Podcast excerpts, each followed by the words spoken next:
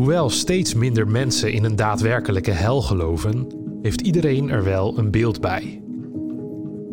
In het dagelijks taalgebruik komt de hel regelmatig terug. Het idee van eeuwige straf in een brandende hel is echter vandaag de dag niet alleen voor seculieren, maar ook voor veel christenen moeilijk te verteren. In vier afleveringen denken we in deze podcastserie na over de vraag: wat is christelijk denken en spreken over de hel in deze tijd? Deze lezingen werden gehouden op een studiedag over de hel van weet wat je gelooft punt n l.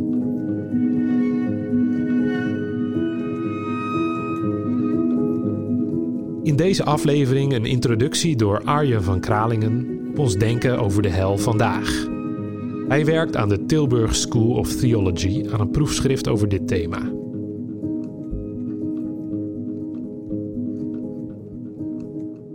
Als je spreekt over de hel, dan zijn wij inderdaad, zoals Amaldino aangaf, geneigd wellicht wat uh, humor te gebruiken om het wat te verlichten en te verluchten. Uh, tegelijkertijd is dit inderdaad wel een heel uh, uh, beladen thema. Uh, het is ook een thema waar veel uh, pastorale nood aan gelinkt is. Dus in die zin wil ik uh, daarmee heel voorzichtig zijn. Enkele jaren geleden ben ik uitgenodigd door een Rotary Club ergens in het Gooi. En zij vonden het wel interessant om wat wijsgerige gedachten te horen over uh, het hiernamaals. En hoe de christelijke kerk daarover denkt. En ik ben er inderdaad geweest. En... Uh, Dan is het opvallend dat er aan het einde van de avond iemand opstaat en die vraagt aan je, uh, ik heb een zoon van twintig en hij is verongelukt. En hij had helemaal niets met de Bijbel en met het geloof en niets met Jezus. Waar is hij volgens u? Ik zou eigenlijk aan u willen vragen, wat zou u geantwoord hebben?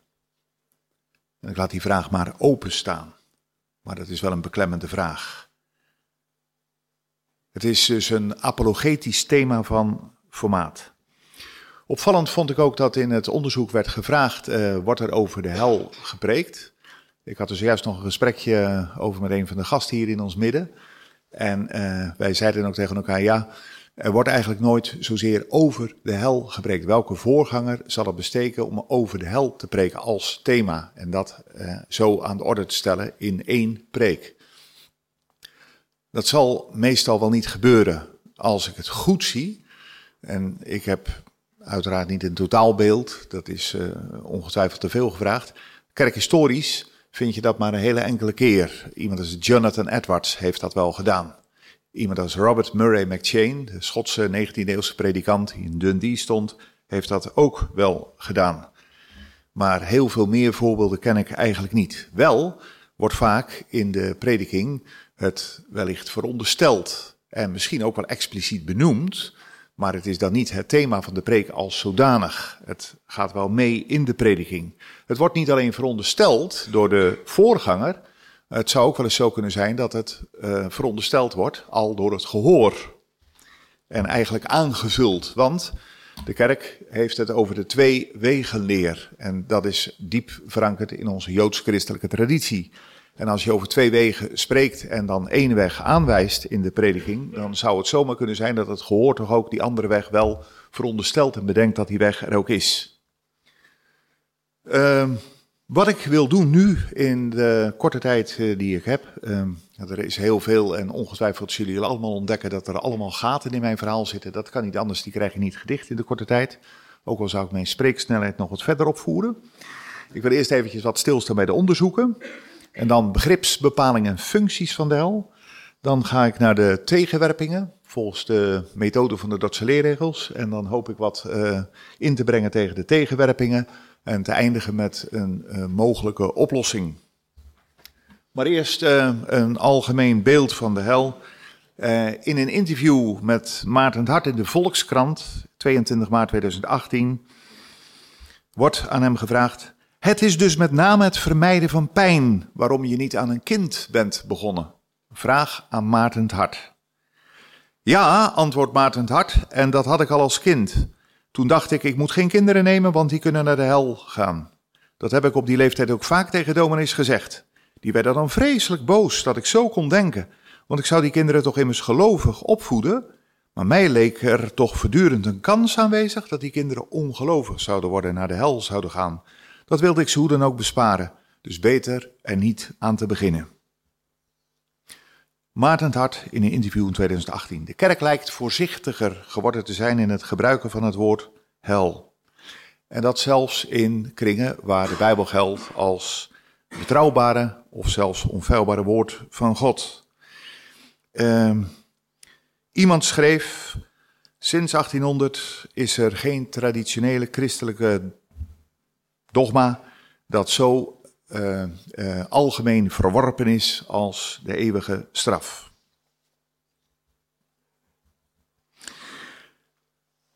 Toch zijn er ook tegenbewegingen, die maken we ook mee en ook zelfs buiten de kerk. Iemand als Efimenko, columnist in Trouw, schrijft over Breivik en over zijn slachtoffers.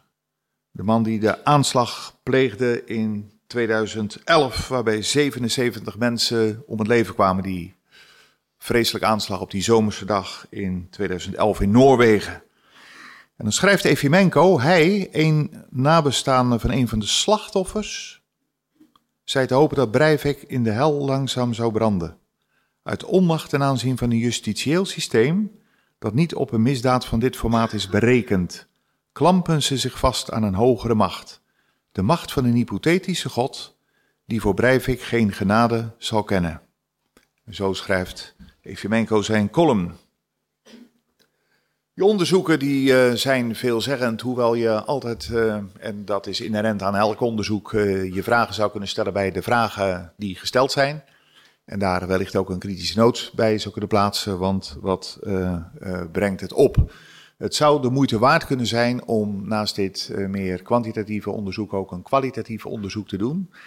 Uh, zoals dat ook in uh, vroege dagen wel eens gebeurt rond kerkverlating, om eens wat langer door te praten met mensen en te, hen te bevragen op hun veronderstellingen. Ik laat even godsdienstsocioloog Hijme Stoffels aan het woord, naar aanleiding van een eerder onderzoek in tweeduizend vier. Hijme Stoffels schrijft, ik kan me geen preek over de hel herinneren. Je hoort in de kerk in het geheel niets meer over het leven na de dood. Alleen met begrafenissen. En dan wordt er zonder meer vanuit gegaan dat de overledene in de hemel is, bij God. De vraag wordt nooit gesteld of hij goed terechtkomt. De hel is taboe, een zolderkamertje van het geloof waar we zelden komen. Die metafoor is wel heel interessant. Een zolderkamer, daar staan de spulletjes die we niet weggooien, maar die we eigenlijk ook niet meer gebruiken. Waar we misschien af en toe ook nog wel eens wat over nadenken, of we ze toch niet zullen weggooien. Maar die we toch nog wel op zolder laten staan. Een zolderkamerdoctrine. Wat mij betreft niet als een stelling, maar wel een vraag of het niet zo is. Het onderzoek komt deze dag nog uitvoeriger aan de orde. Ik wil nu naar begripsbepaling en functies. Dat is de definitie van Van Dalen. Plaats van eeuwige straf, zondaars gaan naar de hel. Dat is heel kort. Uh, als je gaat nadenken over definities van de hel, dan is dat een, uh, een uh, hele lastige onderneming. Want uh, die zijn in de loop van de kerkgeschiedenis veelkleurig. Uh, het is niet gemakkelijk om één sluitende definitie van de hel te maken die eigenlijk voldoet. Je zou meer kunnen denken aan een uh, methode die Wittgenstein heeft uh, uh, ontworpen. En dat is het uh, benoemen van familietrekken van de hel. Dus er zijn verschillende trekken die we elke keer terug zien komen. En één heel belangrijke is de gescheidenheid van God. Uh, iemand die daar veel in betekend heeft in het, uh, is Kvanvig. Iemand met een uh, Scandinavisch aandoende naam die in uh, de Verenigde Staten werkt. En een boek heeft geschreven, een heel uh, toonaangevend boek, The Problem of Hell. Bij Oxford University Press in negentien drieënnegentig verschenen. En hij zegt uh, vier dingen. Degenen die in de hel verkeren, die zijn daar voor altijd. Tweede is, er zijn ook mensen inderdaad in de hel. Dat is belangrijk om dat ook te onderscheiden als eigenschap. Omdat er ook mensen zijn die zeggen, ja, de hel bestaat wellicht wel, maar wordt niet bewoond. De derde is, er is een no escape. Dus eenmaal in de hel is er geen enkele mogelijkheid om daaraan te ontsnappen. En de vierde is, het gaat om retributie. En als je deze eigenschappen nagaat, dan besef je dat dit allemaal eigenschappen zijn die allerlei verbindingen hebben met allerlei uh, uh, velden uit de theologie. En met uh, uh, wie is God, Gods eigenschappen. Uh, denk aan Gods alomtegenwoordigheid en allerlei vragen rond God, wie hij is. En zijn uh, retributieve gerechtigheid. Uh, maar er zijn ook andere vragen rond uh, dit uh, thema te stellen. En uh, dat raakt allerlei velden van de theologie, pastorale uh, velden ook, mensbeeld en dergelijke. Dus dat maakt dat het uh, wel complex is. Uh, je zou je kunnen afvragen, als nu eeuwenlang de kerk dit toch heeft geleerd, en dat is toch wel zo. Uh, Slecht zichtbaar wellicht, maar als je in de Cotswold komt, ten westen van Oxford, dan is daar het prachtige plaatsje Fairford. Fairford heeft een van de prachtigste en volgens mij ook grootste collectie gebrandschilderd glas uit de middeleeuwen van geheel Europa. En misschien zelfs wel wereldwijd. En eh, de afbeeldingen daar zijn afbeeldingen van de hel. Dus als je afbeeldingen van de hel zou willen vinden, dan kun je ze daar vinden. Die zijn heel grafisch, heel beschrijvend. Het, is, het lijkt een beetje op een middeleeuws stripverhaal. Je ziet de vlammen inderdaad, de verworpenen, maar ook de demonen. En dat zijn heel schokkende beelden. En dit is toch wel een werkelijkheid waarmee vele mensen uh, ooit hebben geleefd. Bij Calvijn in zijn institutie vind je al een mentale voorstelling van de hel en een niet-fysieke voorstelling. En Calvijn noemt de expliciete beschrijvingen van de hel als hulpmiddelen in zijn institutie. Hulpmiddelen om ons duidelijk te maken hoe groot de toorn van God is. Maar terugkerend naar uh, de eigenschappen, ja... Uh, zien we eigenlijk vijf functies die ik even kort langs wil gaan. Als eerste zou je kunnen zeggen, uh, heeft de christelijke theologie wellicht de hel toch nodig? En ik uh, druk mij uiteraard voorzichtig uit, uh, omdat God rechtvaardig is. En als God rechtvaardig is, dan straft hij de zonde. En niet alleen binnen de christelijke theologie, maar ook in de seculiere uh, literatuur kom je wel tegen dat het toch wel problematisch is als er mensen zouden zijn. En dan lees je ook dat mensen denken aan uh, Idi Amin, Adolf Hitler, Marc Dutroux, Anders Breivik. En zo kunnen we een lijstje maken. Ik vind overigens dat een hele hachelijke onderneming, maar het zij zo. Maar als je aan deze misdadigers denkt... Bijvoorbeeld uh, in een van de boeken van Adolf Hitler werkt hij dat uit. Ik meen in zijn boek De Aansprekers. Dat de jonge Maarten een uh, uh, heftig conflict heeft met zijn vader. En zegt, ja, als het nu zo is dat Adolf Hitler dus in die bunker in Berlijn in negentien vijfenveertig op het laatste moment zich bekeerd heeft. Dan is hij nu in de hemel. Uh, dat maakt dat naar Gods rechtvaardigheid toe wij het wellicht rechtvaardig zouden vinden dat uh, iemand als Adolf Hitler... tenminste toch een rekening te vereffenen heeft en een prijs te betalen heeft en een straf te ondergaan heeft. Dus dat is de eerste functie. Ik heb de functies niet helemaal gezet op volgorde van prioriteit. Dat is ook wat lastig aan te brengen. Daar zou je ook nog wel over na kunnen denken. De tweede is, het is een garantie voor die mensen die ernstig lijden en juist slachtoffer zijn. Ik zal dat niet verder uitwerken, want dat heb ik net al aangegeven met het citaat van Efimenko uit Trouw. Wat betreft de slachtoffers uh, en de nabestaanden van de slachtoffers van Anders Breivik. Derde is, de macht van het kwaad en de zonde komen tot een einde. God maakt een definitief einde aan de macht van het kwaad. En dat zou met de hel kunnen. Tegelijkertijd uh, valt dat te bevragen. Het zou zelfs andersom kunnen zijn. Er zijn juist tegenwerpingen tegen het dogma van de hel. Van mensen die zeggen ja... Als je gelooft in uh, God die almachtig is en die ook ja, uh, een heerlijk God is en die in zichzelf volmaakt is, Hoe zou hij kunnen leven met het gegeven dat er altijd vijanden van hem zullen blijven? En dat lost nooit op.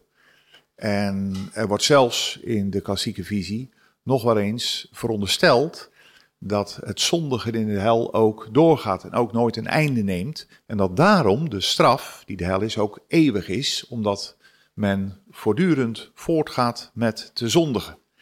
En de tegenwerping hier zou kunnen zijn van, maakt God dan wel een einde aan het kwaad? Is dat wel zo? De vierde is uh, eigenlijk wel, wellicht wel de meest bekende. Dat is uh, de verkondiging van het evangelie. Uh, uh, toen ik vanmorgen hier naartoe wandelde en een beetje mijn weg zocht door de prachtige kampen, uh, is er iemand geweest die mij uh, uh, langs mij fietste en uh, uh, een beetje aan mij zag dat ik toch naar deze conferentie uh, onderweg was. Het is interessant om na te gaan, hoe zie je dat? Maar goed... Uh, Uh, dat bleek iemand te zijn die missiologie gedoseerd heeft. En uh, die uh, begon eigenlijk meteen over dit, uh, deze functie van de hel. Uh, oproep tot bekering, nodiging tot het heil, wordt kracht bijgezet, wordt onderstreept. Vlucht de toekomende toorn. Ik heb zojuist even genoemd dat uh, iemand als Jonathan Edwards heel expliciet en grafisch over de hel kon preken. Er is ook die beroemde, of wellicht beruchte preek van Edwards over Deuteronomium. Over de uh, sinners in the hands of an angry God. Uh, uh, uh, als je bij Edwards zie je soms dat hij dus uh, een preek vrijwel kan vullen met uh, beschrijvingen van de hel en waarschuwingen tegen de hel. En pas aan het einde komt tot vlucht de toekomende toorn. Uh, nou, uh, iemand heeft daarover gezegd: If the gospel is true at all, if Christ's cry of dereliction has real substance, if what is portrayed by the book of Revelation is gospel truth, then the unimaginable is real. Dat wat we niet kunnen voorstellen is realiteit. En dat moeten we in de prediking verkondigen. Aldus Sinclair Ferguson, voor velen van u wellicht bekend. Uh, dat is dus de verkondiging van het evangelie. Ja, je zou uh, kunnen nadenken van, stel dat we inderdaad zouden moeten zeggen met elkaar van, ja, wij weten geen raad met de hel en we kunnen niet aannemen dat er hel bestaat. Wat zou dat betekenen voor de verkondiging van het evangelie? De Church of England heeft in haar statuten opgenomen uh, annihilatie. Maar wat betekent dat voor de verkondiging van het evangelie? Het vijfde is dat uh, deze verkondiging van de hel zou kunnen leiden als een prikkel tot de leiden van een moreel goed leven. Dit is niet zo heel bekend, want je zou je afvragen, uh, is het, uh, uh, dat, dat, uh, uh, werkt dat inderdaad wel zo? Maar je vindt het bij Augustinus en ook bij Calvinus in institutie vind je iets dergelijks. Ik ga nu naar de weerstanden toe. Het is heel cursorisch, ik realiseer me dat heel goed, maar ik heb getracht het uh, uh, samen te vatten en het beknopt te houden.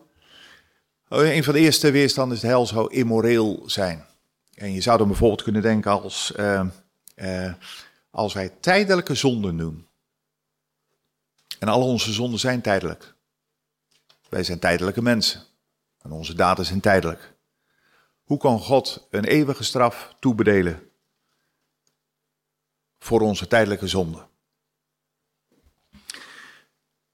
De bekende filosoof Bertrand Russell noemt dit een defect dogma.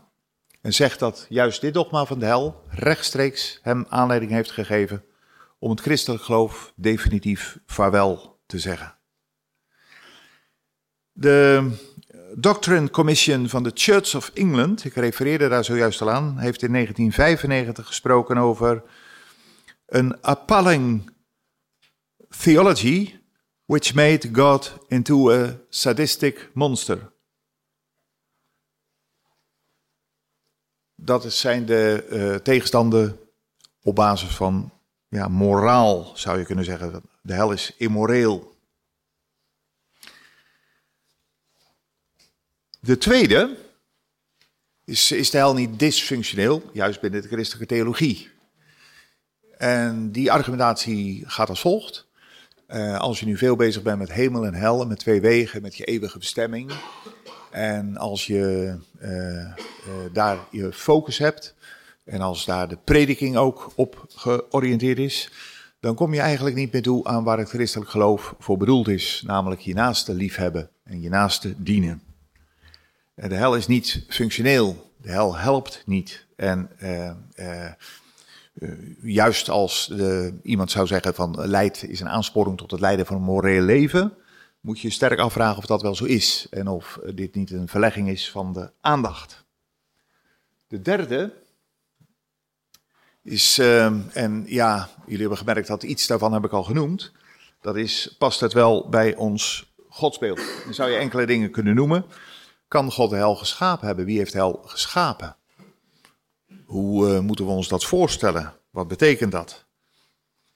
Uh, de... Kvanvig, Jonathan Kvanvig, die ik al eerder noemde, uh, geeft eigenlijk ook de spanning aan van de hemel vloeit voort uit de drive die God heeft vanuit zijn liefde. Hoe moeten we dan de hel verstaan? Kan het zijn dat God verschillende gezindheden heeft? Hij is toch één? Dus dat is een, uh, ja, een argument. De tweede is, hoe is het met zijn alomtegenwoordigheid? Is hij ook in de hemel?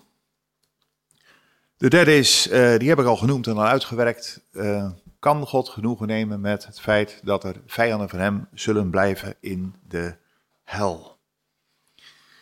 De vierde, dat is wellicht niet zozeer een tegenwerping, maar wellicht een, een, een voorstel voor een oplossing. Zou het zo kunnen zijn dat je ziet in het Oude Testament, hè, wij uh, zeggen met elkaar toch dat het Oude Testament is uh, niet vervangen, maar wel vervuld in het Nieuwe Testament. En op allerlei plaatsen zijn profetieën vervuld.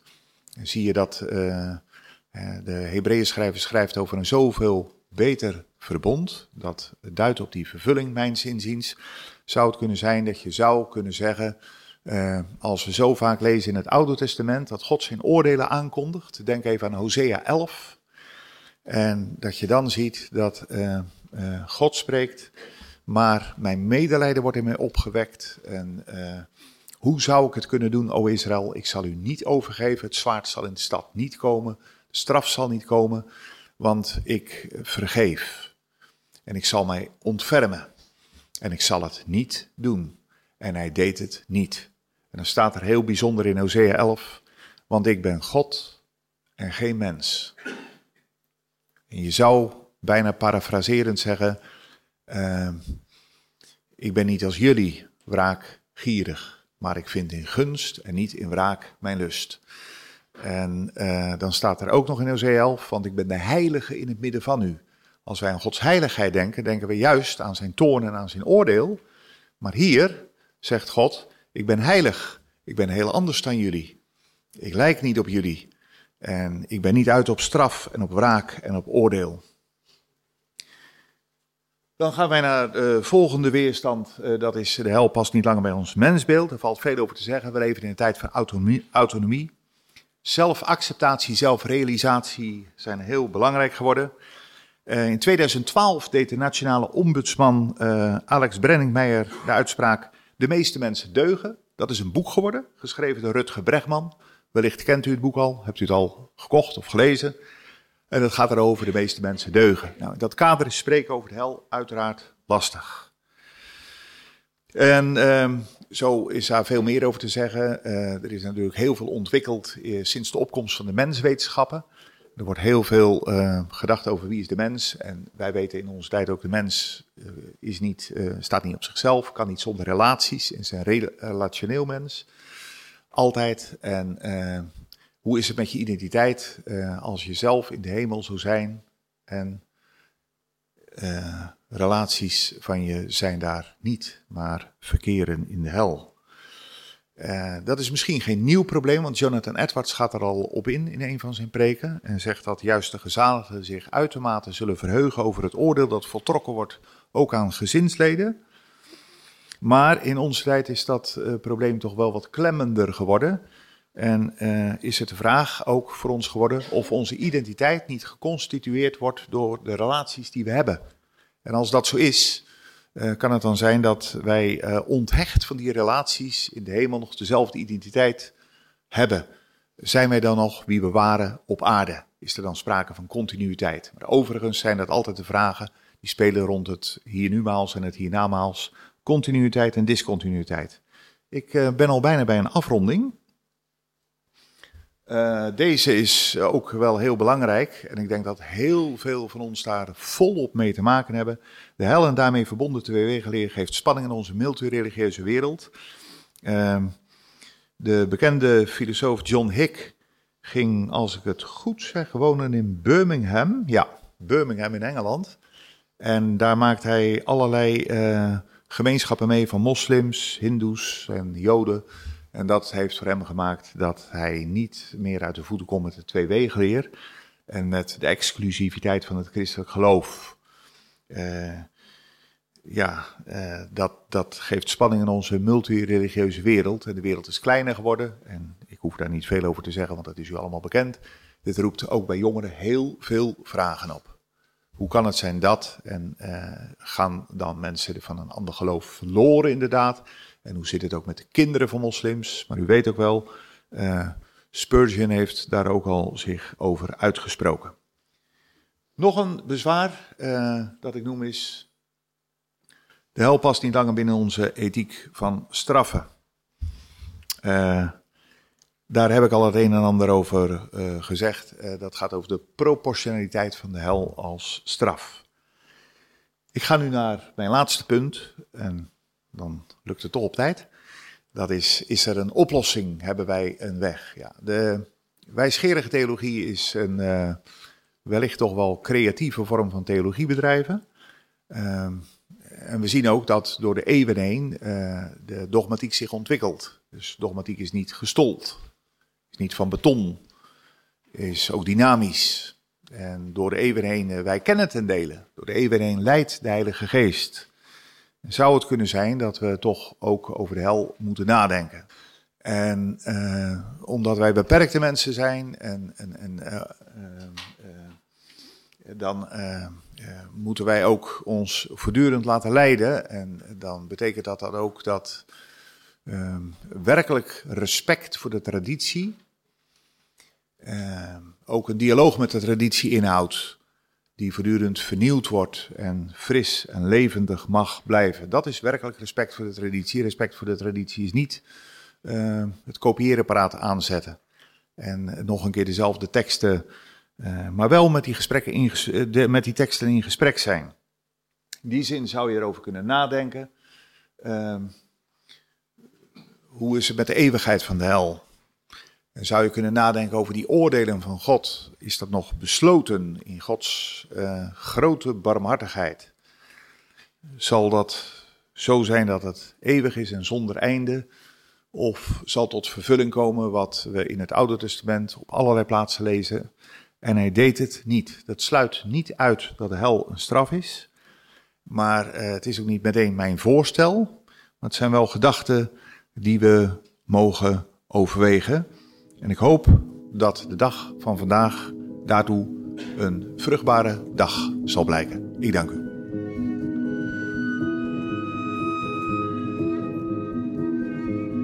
Dit was aflevering één uit de serie van vier lezingen over christelijk denken en spreken over de hel in deze tijd. Een productie van weet wat je gelooft punt n l.